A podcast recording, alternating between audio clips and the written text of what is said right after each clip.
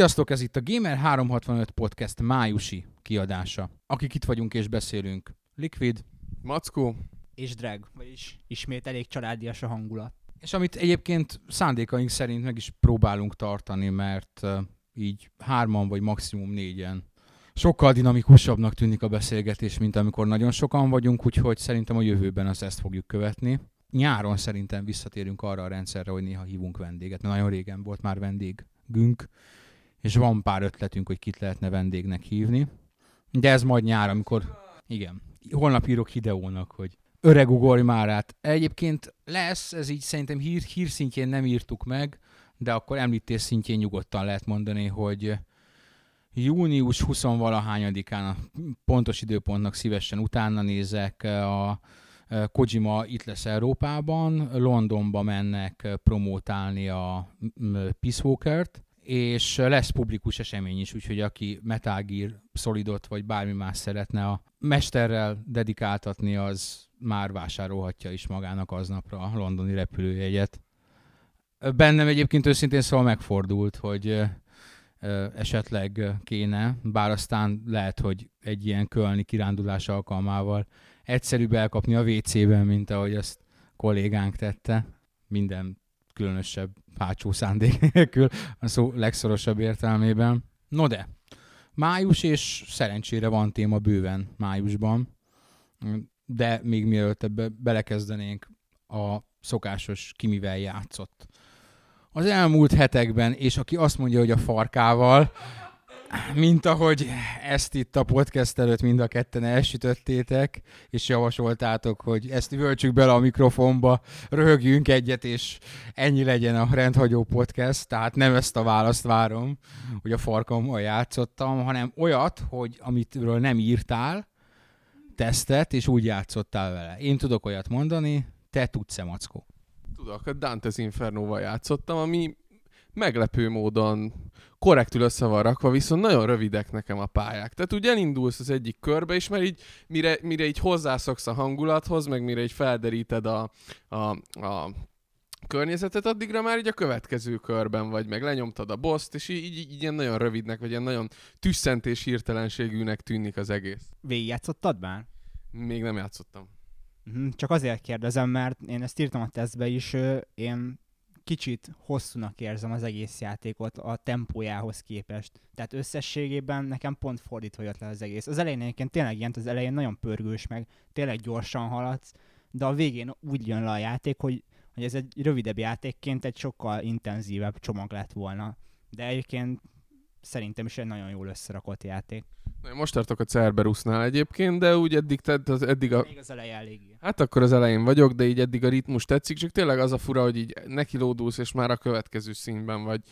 Na mindegy, ezen kívül még mindig a Bioshock 2-t nyúzom, már most a multiplayer-t meguntam, úgyhogy áttértem a single Tényleg egy nagyon-nagyon jól összerakott ö, játék. Annyi időt el lehet bóklászni, meg mindenféle lootot, míg összeszeded, meg felderíted a, a szekrényekbe benézel, a budi alá benézel, hogy van-e valami, tehát így nagyon, nagyon beszippant, és tényleg így beszélgettünk róla, hogy ilyen 9 vagy 10 nagy pálya van benne, és egy-egy pálya ilyen két-három órát lazán el lehet benne bóklászni, meg tápolni magad, úgyhogy kifejezetten jó. Hú, hát részemről szintén egy ilyen régebbi, régebbi tavaly évvégi megjelenés volt, amihez befejezni tértem vissza. Ez a Szabotőr című játék, amit egyébként annak idején én írtam róla. Hát így akkor benne volt ilyen 20 órám kb., úgyhogy az már így te- tesztre alkalmasnak nyilvánítottam. De mint kiderült, az még bőven folytatódik tovább. Tehát én egy, egy ilyen nagy sztori esemény után hagytam abba, ami akár a játék vége is lehetett volna, de nem az volt. Utána még bőven van történés. Érdekes, hogy miután úgymond teszt célból játszottál vele, adtál rá egy pontot, és utána kicsit is szubjektívebben állsz hozzá egy olyan játékstílushoz, amit amúgy szeretsz. Én a magam részéről így teljesen meg vagyok vele elég. Persze, amiket hibákat, ha elolvasod a tesztet, és még nem olvastad volna, és esetleg érdekel, akkor ott így részletesen írok róla, hogy, hogy merre hány lépés. Megvannak azok a hibái, de ilyenkor már leszarod. Tudomásul veszed, hogy ott vannak, tudomásul veszed, hogy ostoba a dialógus, meg, meg egyébként bugos is, de összességében élmény szinten egy teljesen rendben van az a játék, össze van lopva, látszik, hogy Assassin's Creed-et akartak valahol belőle csinálni, csak nem jött össze, de hangulatra, világra, szabadságérzetre teljesen rendben van. Az jutott eszembe érdekes módon, hogy ha ez a játék nem Párizsban és nem a német megszállás alatt játszódna, hanem bármi máshol és bárki mást alakítanál, akkor, akkor simán az lehetne a játéknak a címe, hogy a terrorista. Nem a szabotőr, mert egyébként az vagy egy terrorista, aki őrült módon robbangat tekintet nélkül gyakorlatilag a civil áldozatokra. De hát Isten bocsássa meg ez benne az élvezet, hogy egyre durvább robbanó anyagokkal és egyre durvább eszközökkel robbantasz fel benne egyre durvább dolgokat. Magam részéről egyébként, ha már pandemik, a Mercenaries 2-jüket, tehát a Mercenaries folytatásukat szerintem simán sikerült ezzel felülmúlni. Tehát sokkal jobb minőségű a, a szabotőr, mint, mint az a játék. Az még nem volt nehéz. De aki a Mercenaries-szerű élményre vágyik, az forduljon a Just Cause 2-höz. Ami aztán tényleg a rombolás és az űrültködésnek a, szinte végtelenített élményét kínálja. Pont a podcast előtt beszélgettünk egyébként egy másik játékról, ez pedig a Resonance of Fate. Azt hiszem, ezt Liquid is én is az utóbbi időben játszottunk vele, beletettünk pár órát. Kifejezetten érdekes, nagyon-nagyon ö, érdekes és különleges világgal rendelkező játék. A harcrendszer az megint egészen egyedi, és épp azt beszéltük, hogy mekkora tökös feeling, mikor na a figurád lendületet vesz, és akkor nekiíramodik az ellenfél felé, és sorozza duál pisztolyjal a mindenféle bizarr japán szörnyicskéket, meg mafiózókat. Szóval ezzel is pozitív csalódás volt szerintem az én számomra is, és valami hasonlót mondtál te is az előbb. Igen, abszolút, bár ugye én felhoztam rögtön azt, hogy a magam részéről sikerült így kihagynom benne a tutoriált, és kirohantam a világ térképre, ami ugye az első harcoknál azért így kicsit így fölvontam a szemöldököm, hogy ha no, hát mi történik itt. De összességében lehet azért, lehet, hogy azért, mert ezt az ilyen kétpisztolyos lövöldözős témát amúgy nagyon kedvelem. Az a pár óra, amit ebbe beletettem, és az a pár óra, amit a Final Fantasy 13-ba beletettem, annak alapján nekem ez a szívemhez sokkal, de sokkal közelebb álló játék, mint az FF13-nak a mely mész előre, aztán majd lesz valami felépítése. És ha megnézed ebbe is azért a karakterek, ebbe se valami szimpatikusak, meg ugye a sztoriból nem sok derül ki, mégis így ez a harc, meg ez a térkép felderítés, meg a városoknak az átkutatása belevisz egy ilyen érdekességi faktort, ami miatt úgy ott ragadsz, meg úgy kíváncsi vagy arra, hogy milyen lesz a következő helyszín. És igazából kritizálták a dungeonokat is, ez rendben is van, tehát egy kicsit unalmaskák a dungeonok, kellően ki vannak feszítve ahhoz, hogy ugye ne, ne aludjál rajtuk, tehát oda kell figyelned arra, hogy a harcokkal hogy állsz, hogy mennyi életed marad, stb. Viszont a bosszoknál egy kicsit szerintem elvetették a súlykot, tehát ugye a bosszoknál mindig van egy ilyen nehézségi tüske, amit úgy le kell küzdened.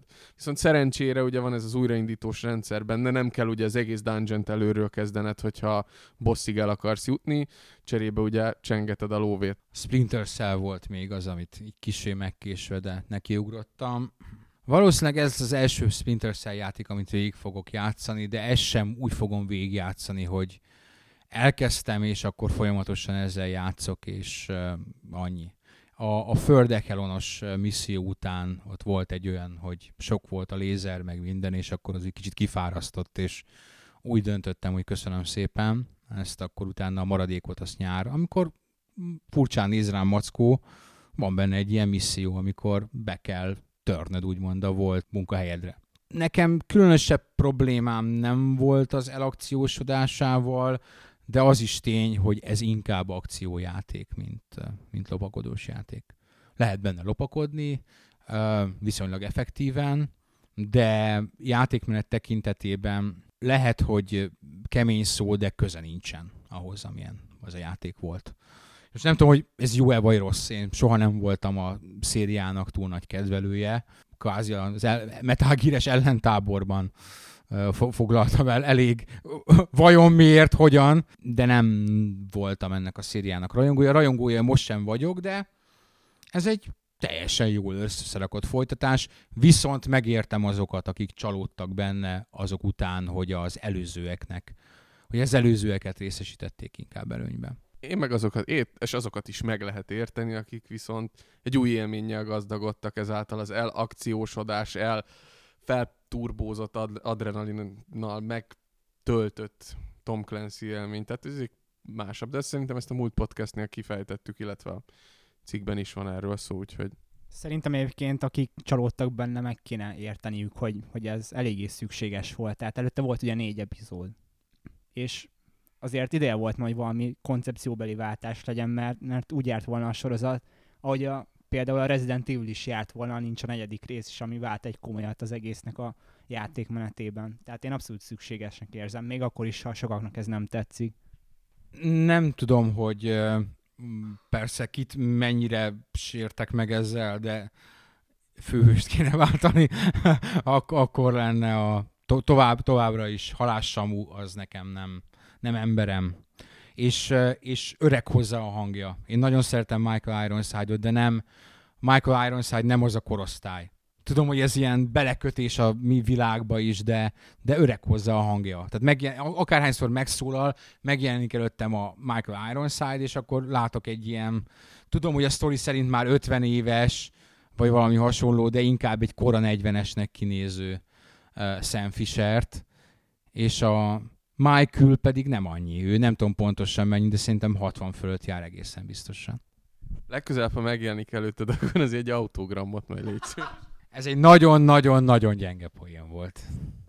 Nem járunk olyan helyeken, mint Michael Ironside. Majd, illetve Fox majd Kölnbe olyan helyen, ahol akár Michael Ironside is járhat, de nem vele fogsz találkozni, hanem Tony Hawkkal. Aki, akinek lesz tíz darab néger testőre, akik akkorák, mint egy kétajtós szekrény, és ennek én a látott közelről, akkor megállapított, hogy ő nem egy fiatal ember, Tony Hawk. És csodálom, hogy még aktív. Tudom, hogy versenyszerűen már nem aktív, meg cégvezető, de ott még az ilyen rendezvények kedvéért fölpattan a deszkára, és kőkeményen lenyomja a műsorát. Tehát én éppen ezért becsülöm is, hogy még ilyen viszonylag még korosabban képes ezekre az őrültségekre, amit jóval fiatalabb embereknek a fejében nem fordulna meg, hogy ilyet csináljon.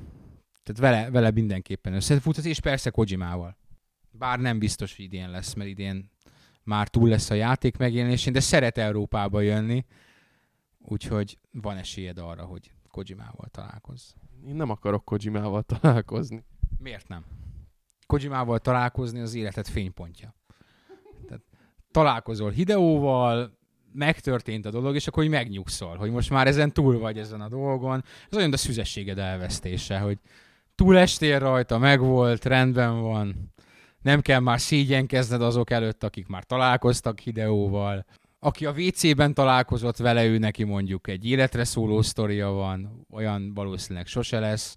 Bár ha megcsináljátok azt, hogy leütitek, bevonszoljátok a WC-be, és igen, átöltöztetek, és ha ezt megteszitek, akkor egészen biztosan nagy sikere lesz. Ő, ő neki is tetszeni fog. Szerintem, szerintem mindenképpen csináljátok meg. Na, Szóval a Splinter Cell, és, és szerintem ez, ez volt az, amit így, így teszten kívül. Az Iron Man 2-vel kapcsolatos élményeimet nem osztom meg ismételten, az LMV-ket pedig ismételten nem osztom meg, mert nagyon az egy jó, kellemes, több hetes, több részletes végigjátszás volt, és, és nagyon jó volt, és várom, hogy végre a retail verziót is végigjátszhassam, mert ahhoz még hozzá sem nyúltam. Hát az csak egy lövöldözős játék, nem? Az.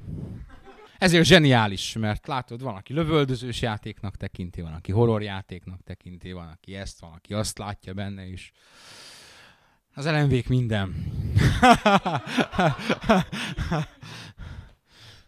Kár, hogy nem ezt írták a poszterre. Egyébként nekem pont ez volt az egyetlen úgymond ilyen személyes játékélményem a hónapban, mert hogy eléggé pár, parkolópályára kerültek ezek a dolgok nálam, de sikerült belekóstolnom azért az elemvégbe. Az első két epizódot már lenyomtam.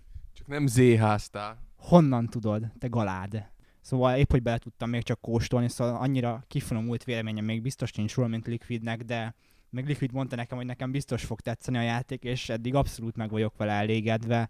Az egésznek a stílusa és a történetmesélése tényleg olyan, ami abszolút megfogott, és tényleg egy olyan játék, ami, amihez hasonló jelenleg nem nagyon van ezekből a szempontokból nézve.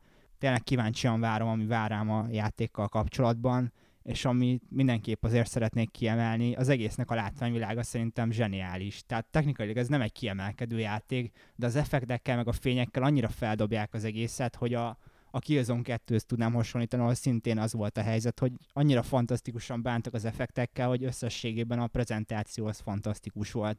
És itt is tényleg csomószor csak megállok valahol és körbenézek, és abszolút lenyűgöz az egész. Úgyhogy eddig tényleg meg vagyok vele elégedve, és kíváncsi vagyok rá, hogy, hogy mit nyújt még. Tartsunk egy kis szünetet, a, hozzák a kurvákat és a kokaint a Microsoft-tól. Beengedem őket, elfogyasztjuk mind a kettőt, aztán utána folytatjuk. Azt mondják, hogy mondjuk még egyszer, hogy az LMV zseniális. Az. Sziasztok, lányok! No, most, hogy így kitárgyaltuk az LMV-ket meg mindent, ugorjunk át a hónap által bőségesen szólt újdonságokra. Játékbejelentések, kisebb-nagyobb botrányok, volt minden mi szemnek, szájnak ingere. Kezdjük az előbbivel. Két olyan játékbejelentés is volt, amit mind a kettőt azért sejtettük, hogy lesz, az egyiket konkrétan tudtuk is, de hát most körvonalazódott mind a kettő. Ugye az új Call of Duty, a Black Ops uh, alcímre hallgató rész, amit plegykáltak már mindennek, Call of Duty Vietnámnak, Call of Duty Cold Warnak, és végül is Black Ops lett belőle, és nagyjából az a játék, ami két-három hónapja ki is szivárgott, hogy mi lesz. Tehát az 50-es, 60-as, 70-es, 80-as éveknek, tehát valami hidegháború időszakának a titkos küldetéseit, setét operációit fogja bemutatni, és uh, ahhoz képest, hogy a, a triárkot szokták a széria ugye eddig váltógazdálkodásban készülő epizódjai közül a gyenge láncszemeknek tekinteni, a tréler teljesen jó. Tehát ami most kijött, egy dögös fasz a tréler. Igen, tehát ha nem tudnánk, hogy kifejleszteni, akkor a trailer alapján simán rámondanánk, hogy na, milyen jó kis játékot csinált itt az Infinity War, mert tényleg ezek a monumentális hatásvadász elemek, ezek egy az egyben ugyanolyanok, mint a Modern Warfare-ekben. Hát de már azért a World at War-nál is látszott, hogy azért nem olyan tehetségtelenek ezek a triárkos gyerekek.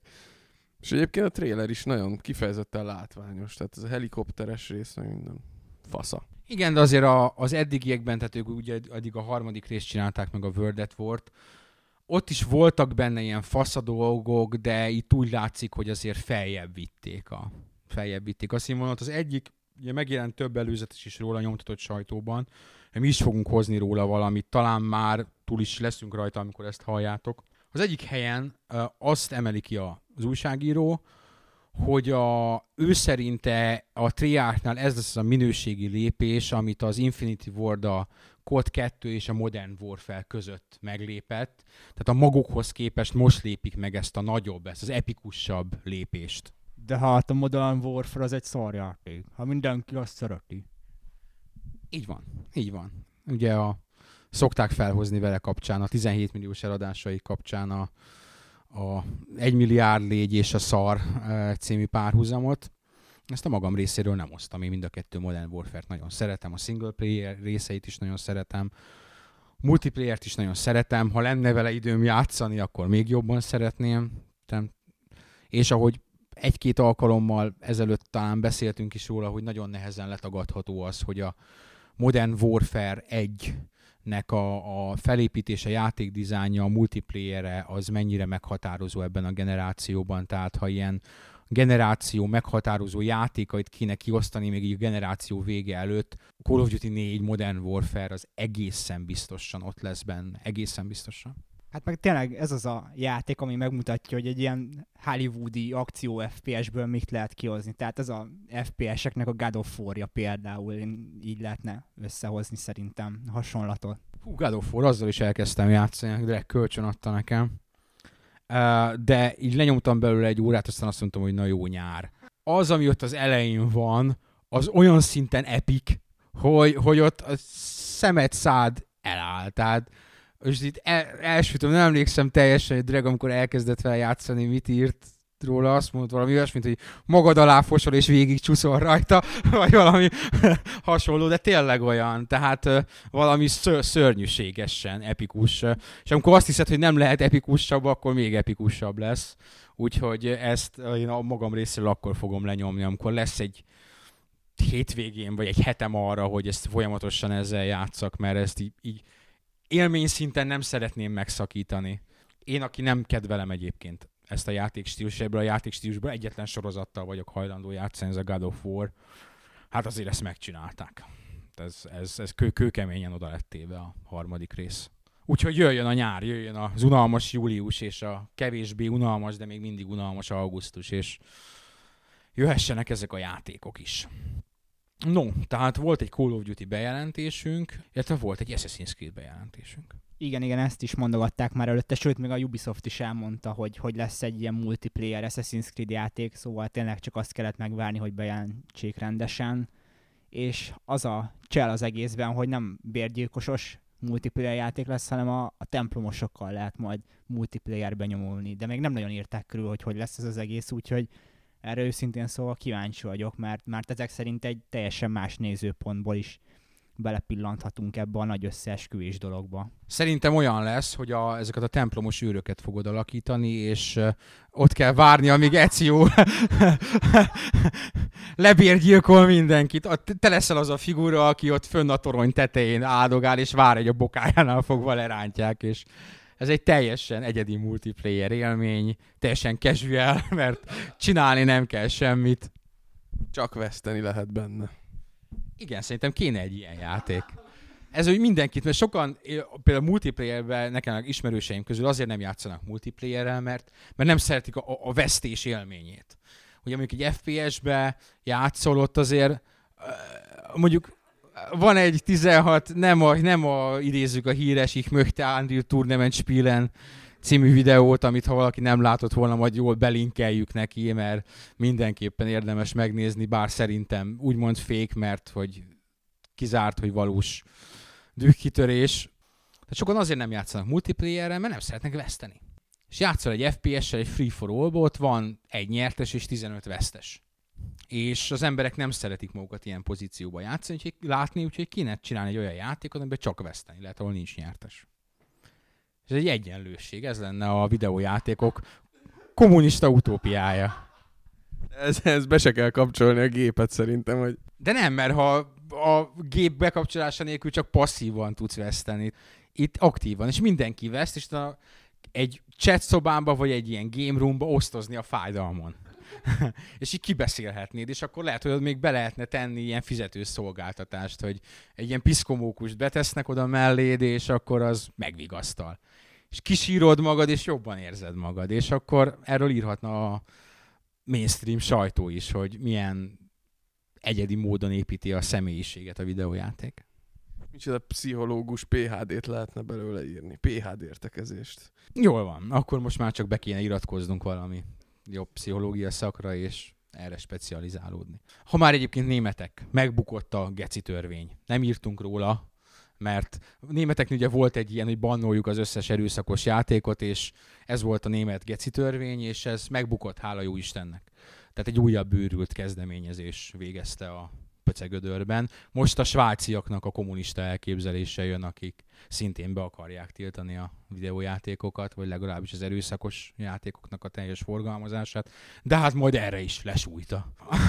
a, jog, a jogos igazság, tehát ezek, ezek, ezek nem olyan elképzelések, amit valamilyen szinten is támogatni lehet, és szerintem azok se gondolják komolyan, akik, akik ezt kezdeményezték. No, két játékbejelentés, és egy darab Electronic Arts-os kezdeményezés, amit egyébként nem csak az Electronic Arts fog csinálni, mint kiderült, hanem sokan mások is. A Ubisoft is fogja csinálni, és a, és a THQ is csinálja a, ezzel az új férfi emberek birkoznak egymással játékkal, az UFC-vel, 2010-es felvonással mi szerint a dobozba beletesznek egy papírcetlit, amin egy kód található, ami kódot be tudod pötyögni, és úgy tudsz online játszani. A kód egyszer és egyszer felhasználható. Miért jó ez nekik? Korlátozzák a játék újra eladhatóságát, nem teszik tönkre, de korlátozzák, hiszen a kód később változó összegekért, az Electronic Arts-nál azt hiszem 10 dollár, máshol 5 dollár, megvásárolható ismét, tehát aki használt játékot vásárol, az vagy így, vagy úgy, de adózik a eredeti gyártónak, kiadónak. Persze, ha akar online játszani, és miért is ne akarna. Jó ez, rossz ez, mit gondolunk róla? Hát, hogy jó-e vagy rossz, azt így egyértelműen talán nem is kéne feltétlenül kijelenteni, de az mindenképpen látszik, hogy ez egy újabb lépés a teljes digitális disztribúció felé, ami tényleg elkerülhetetlennek látszik most már, és apró lépésekben haladunk felé. Tehát két éve például a DLC-k azok egy ilyen nagy ritkaságnak számítottak, emlékezzünk a Oblivionos lópáncélra. Most meg már nincs olyan játék, ahol a megjelenés előtt ne tudnánk, hogy, hogy mikor, hány és milyen DLC-k fognak jönni. Most ez a következő, hogy a multiplayer-t is csak akkor használhatjuk fel, ha mi megvettük, ha meg nem, akkor majd ezért is fizetni fogunk. Ha meg eljutunk odáig, hogy tényleg nem besétünk a boltba és ott fogjuk megvenni a játékot, akkor ez az egész úgyis semmisé lesz, mert, mert nem lesz jelentősége. Tehát ez egy átmeneti dolog lesz, az egész attól függ, hogy mikor jutunk el abba az állapotba, ahol tényleg az lesz, hogy csak letölthető formában fogjuk vásárolni a játékokat. Én a magam részéről egy kicsit sajnálom ezt a dolgot, mert ugye én bevallom, tehát azért szoktam én is használt játékokat venni, és hát használt Xbox 360-as játékokkal is néha felmegyek és megnézem, hogy milyen a multiplayer, és hát ugye ezt a lehetőséget ezt elveszik előlem cserébe, ugye hát sokkal olcsóbban vettem a játékot, és hogy mondtad végül is ezek az 5-10 dolláros ár címkék azoknak, ha valaki tényleg komolyan gondolja a multiplayer, tehát hogy olyan játékot veszel használtan, amiben a multiplayer egy hangsúlyos, egy markáns feature, és ezt utána te ki akarod használni esetleg napokig, hetekig, hónapokig, akkor lehet, hogy még így is te is jól jársz, és végül is a cég is jól jár. Viszont PC-n az emberek szerintem, akik mondjuk Games for Windows live-val játszanak, azok ezt kezdik már megszokni, hiszen ott, ha egy kódot beregisztrálsz egy játékhoz, akkor ha jól tudom, akkor ott a live fiókodhoz rendeled, és onnantól kezdve, ha kölcsönadott havernak, akkor ugyanazt a kódot ő már nem fogja tudni a saját, vagy például ha használtan eladsz egy Games for Windows live-os játékot, akkor azt a kódot, azt nem tudod más gamer kártyához regisztrálni. Ezt jól tudom, vagy tévedek? Nem tudom, hogy jól tudod, nem nagyon szoktam PC-n live-os játékkal, talán kettővel, ha játszottam életemben, és soha nem figyeltem, hogy mihez kapcsolja hozzá. Valószínűleg igazad van, hiszen a Steam esetében is tulajdonképpen így működik a dolog. Tehát ott is megveszed a játékot, az a saját accountodhoz van rendelve, még akkor is, ha boltban vetted, ugye, és beregeled, ugye a Supreme Commander 2-vel volt is ilyen problémánk, hogy te tesztelted, én megnéztem volna, de hát nem tudtuk megoldani, illetve hát úgy tudtuk volna megoldani, hogy a belépegetek a te dolgaiddal, és akkor megnézem, hogy bár a Steam-en nem lehet kakapornót vásárolni, de ha lehetne, akkor a, milyen a kakapornó gyűjteményed. De hát ez tényleg nem jó, nyilvánvalóan a, a személyes account adataidat azt nem szívesen adod meg másnak, tehát ott, ott is él ez a dolog, ez a konzolos kiterjesztése. Azért nem szeretnék róla sokat beszélni, mert erősen gondolkodtam azon, hogy bár ilyen, ilyen véleményes cikkeink nem nagyon szoktak lenni, de hogy erről lesz egy. Ez egy elég komplex probléma. Kezdődik ott, hogy üzleti szempontból ez zseniális. Zseniális, amit csinál. Ezt istentelen jó kitalálták maguknak.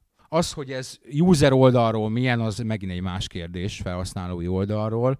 Ott már annyira nem kényelmes, de ők a, nem csak a használt játékot, kisebb mértékben egyébként a kalózkodást is. Azt, hogy az online játékot azt ilyen módon kapcsolják be a rendszerükbe, az egy nagyon jó ötlet, nagyon üzleti ötlet. És valószínűleg az Electronic Arts ezen sokat fog nyerni, mint ahogy megnézed egyébként a kurens üzleti jelentésüket, az ő bevételüknek az igen jelentős százalékát teszi ki a digitális disztribúcióból, vagy így előfizetési díjakból, DLC-kből, ebből, abból, amabból származó pénz. Uh, nyugodtan mondhatjuk azt, hogy ők most utolsó negyed évben végre nyereségesek voltak, az ennek köszönhető. Egy nagyon komoly pénzt termeltek digitális disztribúciós fronton, úgyhogy én is inkább a felé fordítanám, hogy amit egyébként a reménybeli cikkemnek a címe is lesz, hogy eszed, nem eszed szituáció van. Itt újabb lépés afelé, ami szerintem most már szinte biztos, hogy a következő konzolgenerációban effektíve be fog következni, áttérnek a fullos, kőkemény digitális disztribúcióra, a dobozolt produktumok, játékok pedig másodhegedűssé válnak, elkezdenek eltűnni, és a következő generáció végére már marginális jelentőséggel rendelkeznek, és annyi idegen szót mondtam ebbe a mondatba, hogy lassan én is kezdek bele, belezavarodni. De így nagyon tudományosan hangzott. A lényeg az, hogy összetéve azokkal a plegykákkal, hogy a PSP2, a PSP Go kvázi bukás ellenére lemezmeghajtó nélkül érkezik, amit el tudok képzelni. Hozzátéve a, a jelenlegi mozgásokat a piacon, itt bizony minden jel arra mutat, hogy itt a konkrétan dobozban értékesítő kereskedőt azt kizárják ebből a láncból. És ettől nem lesznek olcsóbbak a játékok, hanem a kiadónak a profitsávja lesz magasabb. Ami persze megint csak kérdéses, hogy ez most szükséges vagy nem szükséges, nyilvánvalóan a sok profit az kívánatos nekik. Aztán ugye erre a játékos mit lép, az megy megint egy más kérdés lesz, de ha nem tudja máshogyan beszerezni, akkor vagy megpróbál varezolni, vagy, vagy bele ágyazódik ebbe a rendszerbe. És, és ennyi. Ez, ez történt. Ez fog történni. E, ha egyébként amerikai fórumokra fölmész, ott számtalan ilyen topik van, ahol találgatják, hogy mi az ideális megoldás hogy hogyan tudod interneten kívül is eljuttatni a játékoshoz a, a játékot, a tartalmat, és ott van szó mindenről, tehát boltokba feláll, felállított kioszkokról, ahova 32 gigás USB-s kütyükre tudod letölteni a játékot, van szó arról, hogy a magát a fizikai lemezért két dollárt fizetsz, és a dobozban ebben lesz egy kód, úgymond aktivációs kód, amivel játszani tudsz, ez egy nagyon érdekes folyamat, mert ugyanakkor azt sem tudom elképzelni, hogy hirtelen a boltok polcaira eltűnjenek a videójátékok. Tehát biztos nem egy ilyen megoldás, egy köztes megoldás lesz, hogy mi az, az azon gondolkodnak. És az, hogy ez a generáció most még tovább fog nyúlni, ez szerintem részben ennek köszönhető. Meg fogják várni az új generációval azt a pillanatot, amikor már digitális disztribúció, mint olyan bevezethető lesz ha nem is teljes mértékben, és nem is mondom azt, hogy a következő konzolokban nem lesz lemez meghajtó, de, de az utána következőkben már nem lesz. Ebbe kvázi, kvázi nagyjából biztos vagyok. Nem lesz lemez meghajtó, mert holografikus kockákat kell majd bedugnia. Nem, egyébként valószínűleg ennek a megoldásnak örülnének a legtöbben, amit mondtál, hogy, hogy fizikailag már... A kockának, igen, annak. Tehát, hogy tényleg fizikailag már nem vennéd meg úgymond a játékot adathordozó, hanem egy letöltő kódot megvásárolnál, és így meg lenne az az érzés, hogy igen, megvettél valamit, és felrakod a polcra, és bármikor leveheted, és a boltokban is ugyanúgy ott lehetnének a játékok, és, és így úgymond eladhatóbbak maradnának, mintha ez az egész kiesne, úgymond. Illetve van még egy ilyen vélemény, hogy a dobozos kópiák azok így pár éven belül lekorlátozódnak a Collectors és Special edition tehát a normál úgymond csupasz játék az lesz digitálisan megvásárolható, és aki dobozt akar, azoknak ott lesznek a 10-20 dollárral drágábban, a most is ismert special edition mindenféle bónuszokkal, extrákkal, és akkor tényleg lenne értelme annak, hogy, hogy dobozosan vedd meg a játékot, hiszen kapnál mellé soundtrack, CD-t, képregényt, könyvet, térképet, kiskutya fülét, amit ezekhez, és shotgun kódot, igen, amit ezekhez adni szoktak mostanában. Úgyhogy ez van, és erről, erre vissza fogunk térni még egyszer, erről én mindenképpen vagy így, vagy úgy egy eldugott keddeste untatni fogom a nagy közönséget, mert ez tényleg egy nagyon-nagyon érdekes probléma, amit érdemes körbejárni, és érdemes elgondolkodni, ami egyébként el is kezdődött, mert a Electronic Arts-os hírhez, aminek volt, nem is tudom, mi volt a címe, használt játékhoz nem jár multi, köcsögök, ahhoz így sok hozzászólás érkezett, és hát az érthető indulatokon kívül azért sokan próbálták meg tovább gondolni ezt a dolgot. És így zárul a Gamer 365 podcast friss kiadásának első epizódja. Az epizódos bontás nem véletlen. A hétvégén hallgatható második epizódban teljes egészében a 2010-es Electronic Entertainment Expo-ról, vagy népszerűbb nevén az E3-ról lesz szó. Akkor veletek ugyanitt.